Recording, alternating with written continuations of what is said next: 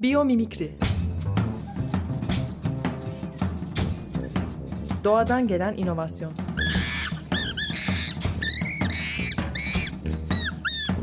Hazırlayan ve sunan Zeynep Arhon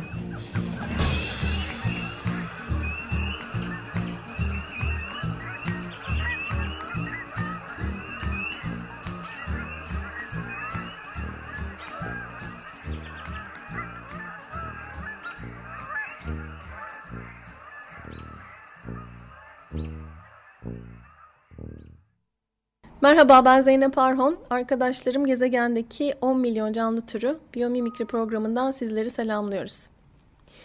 Programın bazı haftalarını biyomimikrinin uygulama örneklerine ayırıyorum. Örnekleri detaylarıyla ele almak biyomimikrinin ne olduğunu, nasıl e, çalıştığını, nasıl işlediğini anlatmayı kolaylaştırıyor. Ben kendi zihnimde uygulamaları üç grupta topluyorum. İlk grup biyomimikri deyince akla gelen çok iyi bilinen örnekler. Bunlar nispeten erken uygulamalar. Ee, genelde işte 90'larda, 1990'larda belki 2000'lerin başında hayata geçirilmiş. Yüksek ticari başarı elde etmişler ve ünlenmişler. Hatta zaman içinde ilk lanse edildikleri sektörden ve kategoriden başka sektörlere, kategorilere yayılmışlar. Köpek balığı derisini model alan ve mikrop tutmayan yüzeyler, nilüfer yaprağını model alan, yağmur altında kendi kendini temizleyen dış cephe boyaları, ee, sonra termit yuvalarındaki havalandırma sistemini model alan pasif iklimlendirme sistemleri, e, balina yüzgecinin formunu ilham alan, model alan e, verimli fan alternatifleri, fan modelleri. Bunların tümünü ilk gruptaki örnekler arasında sayabiliriz. İkinci grupta yine e, lanse edilmiş, ticarileştirilmiş çözümler var ama bunlar e, o kadar da fazla iyi bilinmiyor. E, bilinmemelerinin bir sebebi genelde son birkaç yıl içinde geliştirilmiş çözümler olmaları. Henüz e, başarılı olup olmadıkları belki çok net değil. Henüz medyada e, yeterince yer bulmamışlar. E, benim gözlemlediğim başka bir sebep bu çözümler e, çok teknik, son derece teknik. Yani doğadaki formlardan çok süreçleri taklit ediyorlar. Kimyasal süreçler, burada ilk akla gelen süreçler tabii ve böyle olduğunda anlaşılmaları zorlaşıyor. E, tabii zaman içinde kullandıkları strateji, doğadan gelen öğreti başka kategorilere, sektörlere yayılabilir. E, zaman içinde bu çözümlerin de bilinir, bilinirlikleri artabilir ama şimdilik ilk grubun biraz daha gerisinden geliyorlar. E, nedir örneğin? Aklıma gelen örnekler e, balık sürülerinin hareket prensiplerini kullanan rüzgar çiftlikleri, e, Krebs döngüsünü model alan e, yine kimyasal bir bir e, süreç, yangın söndürücü. E, aklıma gelen bu gruptaki ilk örnekler. Son grupta halen üzerinde çalışılan projeler, yürütülen araştırmalar var. Burada henüz ticarileştirilmiş bir çözümden bahsetmek mümkün değil.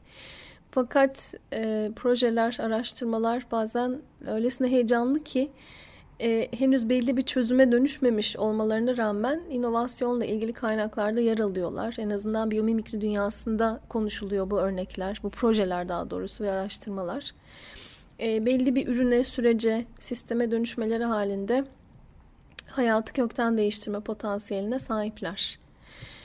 E, bu haftayı da böyle bir araştırmaya ayırdım. Son gruptaki e, bahsettiğim araştırmalardan biri bu. Yani ortada ticarileştirilmiş bir çözüm, ürün, e, süreç yok ama e, bir araştırma var ve araştırma belli bir çözüme dönüşmesi halinde e, hayatı kökten değiştirebilir. Burada özellikle e, taşımacılıktan ve dağıtımdan bahsediyoruz. E, ilham veren araştırmaya konu olan organizma ile başlayayım. E, incelenen organizmanın İngilizce adı slime mold. E, Türkçesi Wikipedia'da ve Türkçe biyoloji kaynaklarında cıvık mantar olarak geçiyor. E, fakat aslında mantar e, değil bu organizma. E, yani eskiden mantar olarak biliniyormuş fakat artık mantar olmadığı iddia ediliyor. E, gerçi cıvık mantarın 900'den fazla alt türü var ve e, alt türlerin özellikleri birbirinden çok farklı. Dolayısıyla yaşam ağacı üzerinde nasıl kategorize edileceği halen tartışılıyor. Peki bu slime mold ya da cıvık mantar ismi nereden geliyor? Alt türlerden bazıları hayatlarının belli bir döneminde jöleleşiyorlar. Yani jöleyi andıran bir dokuya sahip oluyorlar. İsim de buradan geliyor. Şimdi ismi geride bırakıp e, nasıl bir organizma cıvık mantar onunla devam edeyim. E, tek hücreli bir organizma çekirdekten ve protoplazmadan oluşuyor. E, genelde de tek hücreli olarak yaşamını devam ettiriyor ama bazen e, hücreler bir araya geliyor ve kolonileşiyor. E, koloni e, mantarın türüne göre yani slime mold'un türüne göre çok ilginç görünebiliyor. İnternet üzerinde arama yaparsanız farklı türlerin oluşturduğu kolonilerin görsellerine erişebilirsiniz. Ağacın üzerinde beyaz balona benzeyen bir koloni var örneğin. E, çöpe atılmış kağıtların üstünde toplanmış, kutunun kenarlarından aşağı sarkan, sarı renkte yani neredeyse bir kusmu andıran bir koloni var. Devrilmiş ağaç kütüğünün üzerine toplanmış, biraz havyarı andıran, fosforlu, neredeyse fosforlu turuncu renkte bir koloni var. E, renginin ve şeklinin ötesinde büyüklüğü de şaşırtıcı olabi- olabiliyor bu kolonilerin. E, birkaç metreye yayılan ağırlığı 30 gramı bulan koloniler gözlemlenmiş. Yani bunların tek hücrelerden oluştuğu e, düşünülürse kolonilerin e, büyüklüğü ve ağırlığı şaşırtıcı. Peki bu e, kolonileşme neden gerçekleşiyor? Neden genelde tek hücre halinde yaşayan bu organizma bir araya geliyor?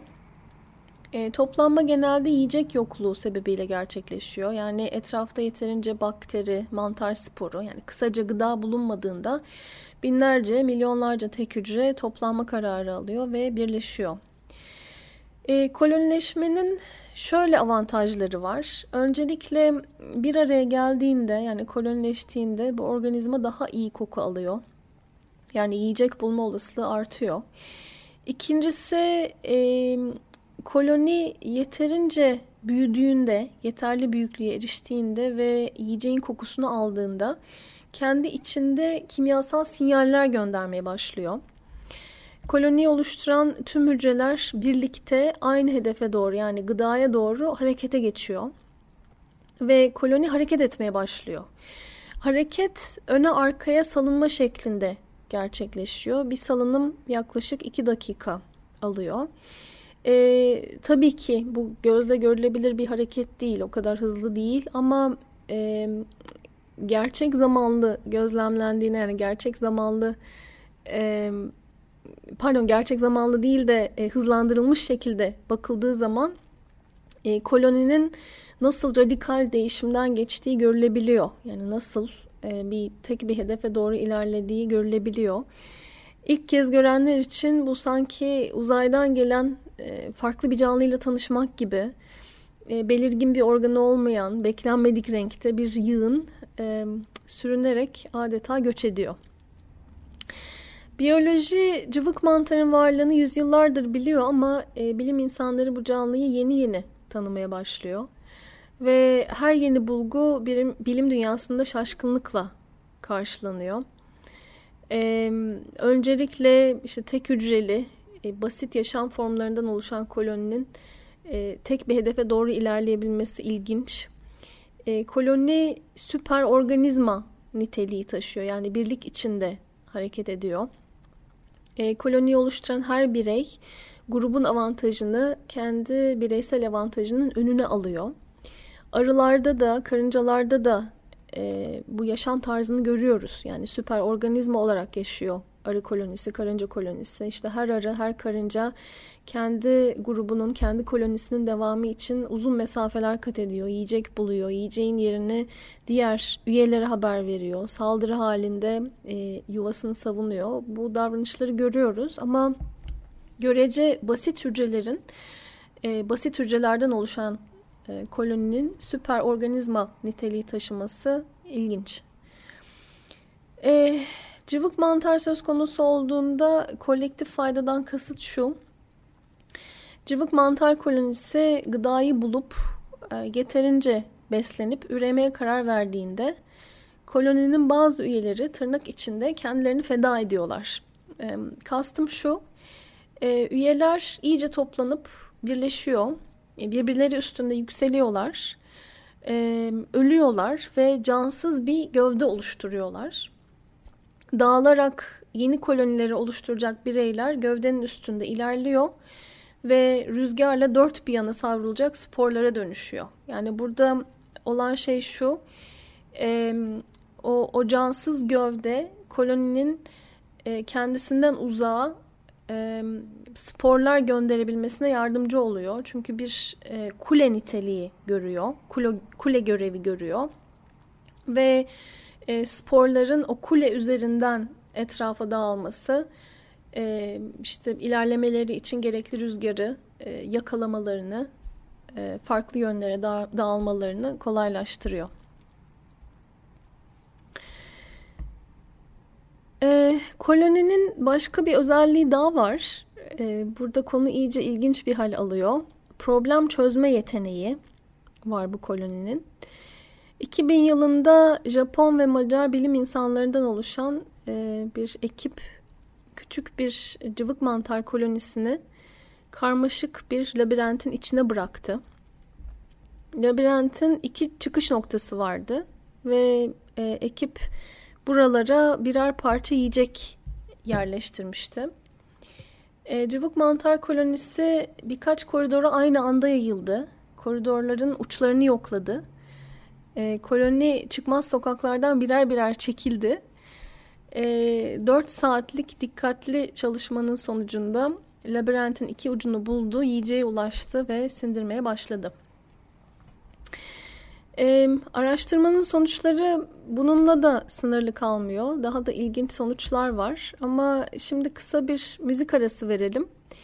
Programın ikinci yarısında cıvık mantarla ilgili konuşmaya devam edeceğiz. Ve hem araştırmanın sonuçlarını e, tekrar gözden geçireceğiz.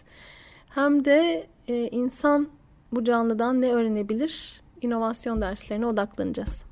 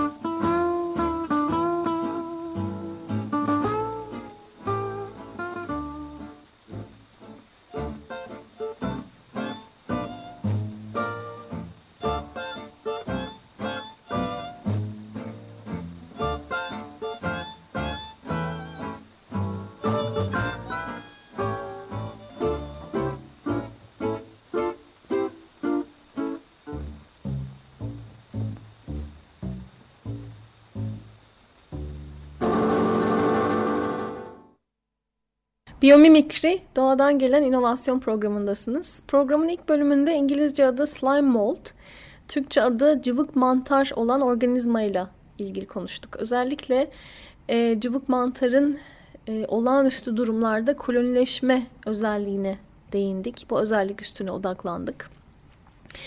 E, normalde tek hücreli yaşayan bu organizma e, gıda yokluğunda, etrafta yeterince gıda bulamadığında kolonileşiyor. Bir araya geliyor tek hücreler ve e, koloni ileri geri sallanar, sallanarak, salınarak e, kokusunu aldığı gıdaya doğru ilerliyor. E, koloninin süper organizma özelliği göstermesi bilim insanlarını şaşırtıyor. Çünkü nispeten e, basit tek hücrelerden oluşmuş bir topluluktan bahsediyoruz. E, süper organizma olmaktan kasıt da şu, koloniyi oluşturan bireyler e, grubun avantajını, grubun faydasını her şeyin önünde tutuyorlar. Örneğin cıvık mantar kolonisi yeterince beslenip üremeye karar verdiğinde e, koloninin bazı üyeleri birbirleri üstünde ilerliyor, e, ölüyor ve cansız bir gövde oluşturuyor. E, diğer üyeler de bu cansız gövde üstünde toplanıp yükseliyorlar ve etrafa saçılacak, rüzgarla dört bir yana savrulacak sporlara dönüşüyorlar. Böylece e, koloninin e, kendi DNA'sını farklı yönlere göndermesi, kendinin uzağa ulaşması kolaylaşıyor. E, son olarak e, koloninin problem çözme yeteneğinden bahsettik. E, bu da şöyle bir yetenek. 2000 yılında Japon ve Macar bilim insanlarından oluşan bir ekip e, cıvık mantarı e, bir teste tabi tutmuşlar. Karmaşık bir labirentin içine bırakmışlar küçük bir koloniyi. E, koloni 4 saat içinde labirentin iki çıkış noktasını bulmuş. Bu çıkış noktalarındaki e, küçük yulaf parçalarına erişmiş ve sindirmeye başlamış. Bu noktada e, araştırmanın bulguları, e, cıvık mantarın yeteneği, yetenekleri daha da ilginç bir, bir hal alıyor. E, evet işte tek hücrenin koloni oluşturması, e, koloninin süper organizma niteliği taşıması, üstelik de e, bu süper organizmanın bilmece çözme yeteneği, problem çözme yeteneği bunların hepsi e, doğaya, biyoloji konularına meraklı olanlar için nefes kesici. E, deneyin şaşkınlık yaratan son bulgusu da şu. Koloni e, labirentin iki ucundaki yiyeceğe ulaştığında görülüyor ki yani labirenti çözdüğünde görülüyor ki izlediği yol o iki ucu birleştiren en kısa yol. Yani e, koloninin labirent koridorlarındaki yayılımı iki ucu birleştiren en kestirme yol üzerinde. E, bu da demek ki koloni en verimli yolu, en verimli çözümü bulmuş. Yani sadece labirenti çözmekle kalmamış, e, o iki ucu birleştiren en kısa yolu tespit etmiş.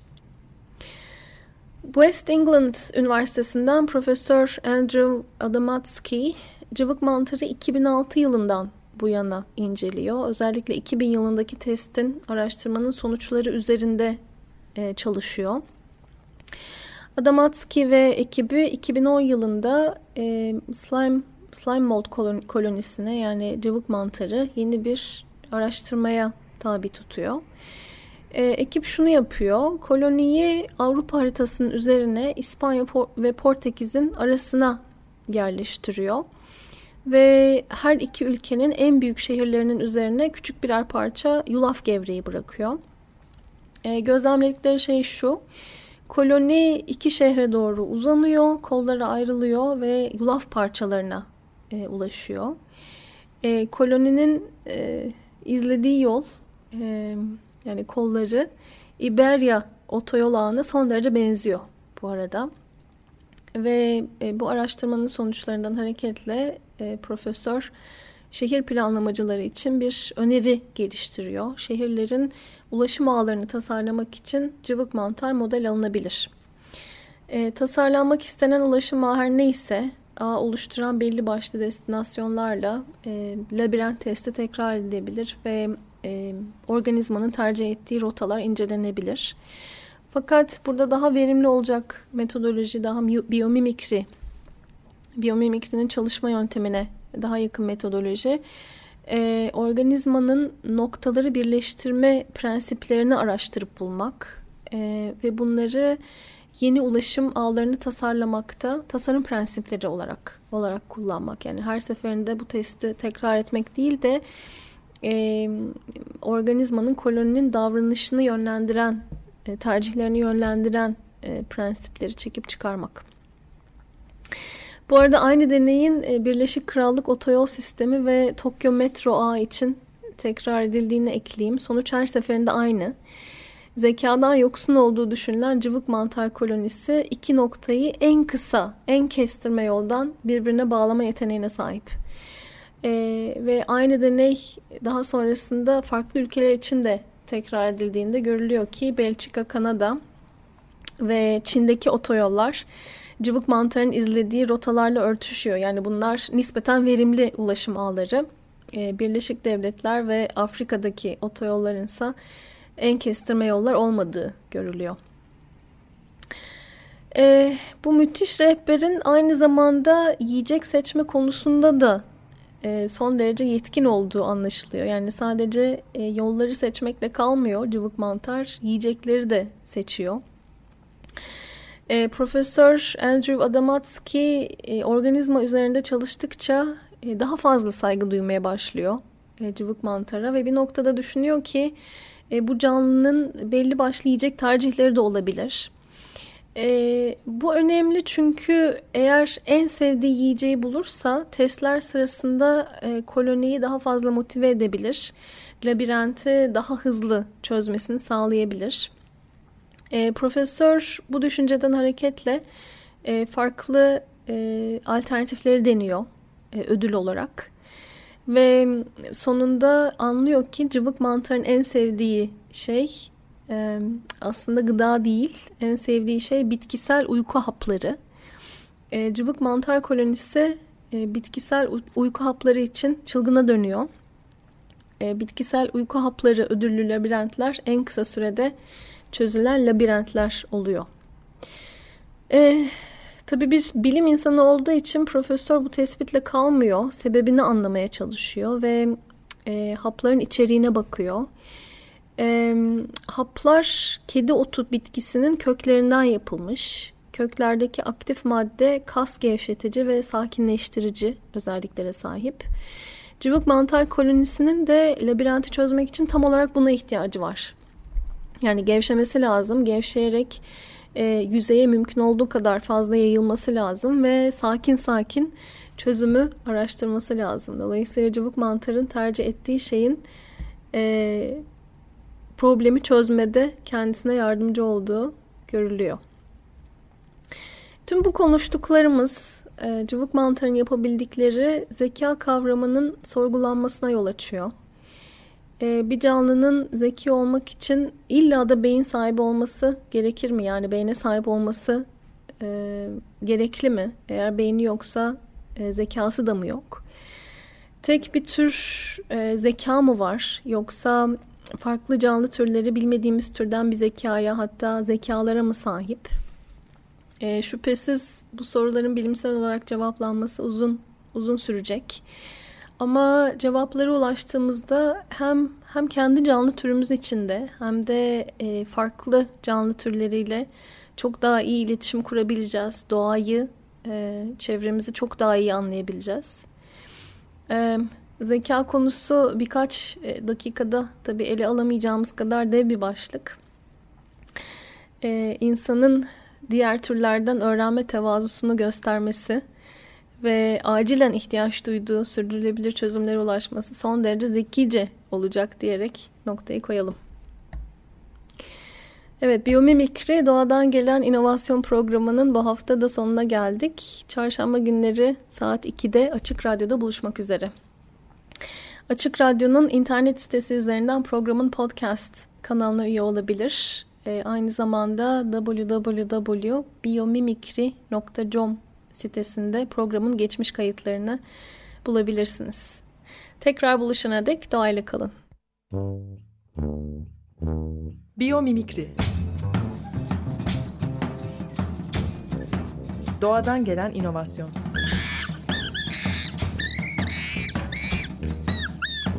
Hazırlayan ve sunan Zeynep Arhon.